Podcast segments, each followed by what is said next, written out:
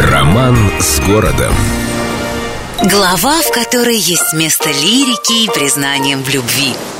В Петербурге жили, живут и будут жить потрясающие люди. Конечно, примерно такая же ситуация складывается и в других городах, но хочется признаться в любви именно нашим. Той пожилой, торопливой даме с сумкой, полной продуктов, которая в ответ на вопрос «А не подскажете ли, как пройти на улицу Репина?» укажет тебе точное направление, расскажет, что это самая узкая улица в городе, в ширину всего 6 метров, чуть по просторнее ее собственной кухни, еще полпути проводит и улыбнется на твое восторженное спасибо, пусть устало, но искренне. Признаться в любви тому таксисту, который обещает довести тебя до Приморской бесплатно, если ты расскажешь ему, какое здание в Петербурге построил Агюст Рикар.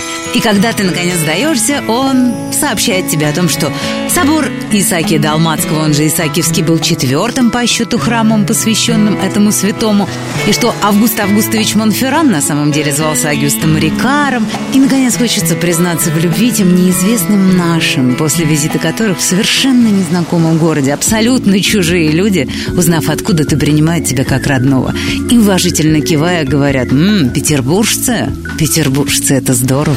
С любовью к Петербургу. Эльдо радио.